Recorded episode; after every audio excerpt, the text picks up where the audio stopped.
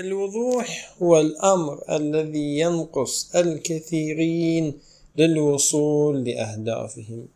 عندما يكون هدفك مبهم غير واضح.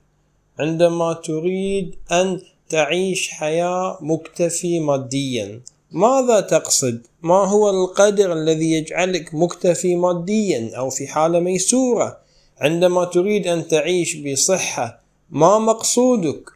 وكيف ستصل إلى هذا الطريق؟ لا تقل سأمارس الرياضة كل يوم. لابد من تحديد الوقت واليوم والساعة وتحدد قدر المستطاع حتى يكون الطريق أمامك واضحا. الكثيرين يرسمون الأهداف لأنفسهم ولكنهم لا يبدأون فيها ولا يصلون إليها لأنها لم تتضح في أذهانها. تذكر الهدف الواضح سيعينك على الوصول إليه بإذنه تعالى.